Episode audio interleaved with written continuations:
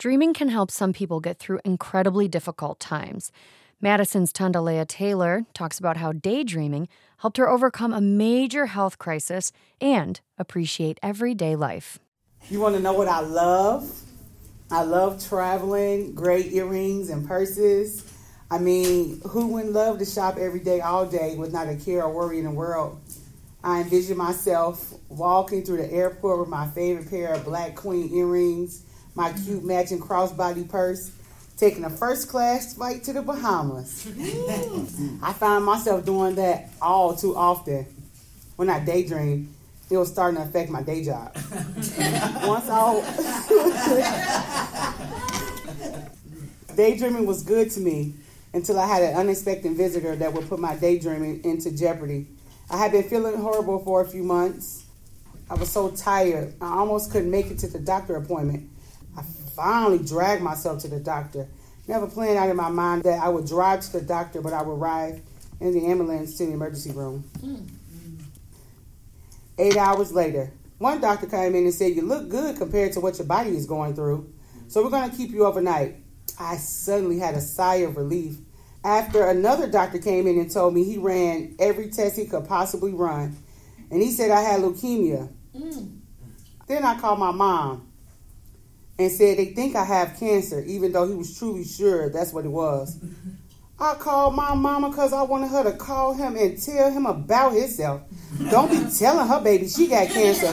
Like that one time she told the school worker not to be talking down on her kids. Or like that one time she told our babysitter, don't tell us we can't eat our food. then finally moved to my first room after being admitted into the hospital. It was the ICU. It was never told to me what stage cancer I was in. I was always told it's aggressive. After eight rounds of chemo, after two bone marrow tests, after various trips to the hospital for infections, after losing my hair, after four non successful tries of getting stem cells, after telling my son I had cancer, after not having an appetite, after many restless nights, after not being able to daydream about traveling to places with no signs of cold weather anywhere. I finally got good news. Besides finding out the chemo was working, there was no evidence of the disease.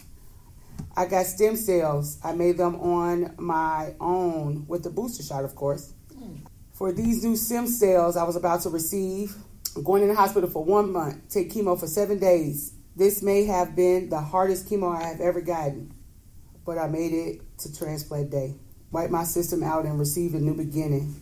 It's like filing chapter seven bankruptcy in my body. I wanted to go.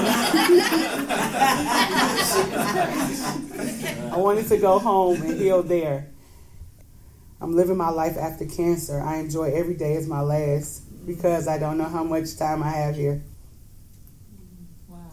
One thing I was always worried about is if the cancer will ever come back the thing about cancer is that it's not a cure, so I'm not fully cured of cancer. I'm just living my life like it doesn't exist.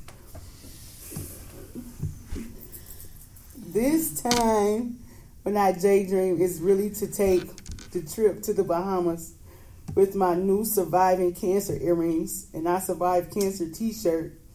The biggest daydream is really a reality because it involves being cancer free.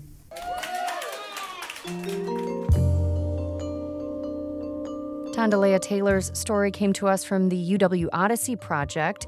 Taylor was also a guest on the new podcast Inside Stories, which features Madison storytellers and digs deeper into their lives. Wisconsin Life is a co production of Wisconsin Public Radio and Wisconsin Public Television in partnership with the Wisconsin Humanities Council. Additional support comes from Lowell and Mary Peterson of Appleton. Find more Wisconsin Life at wisconsinlife.org and on Facebook. I'm Maureen McCollum.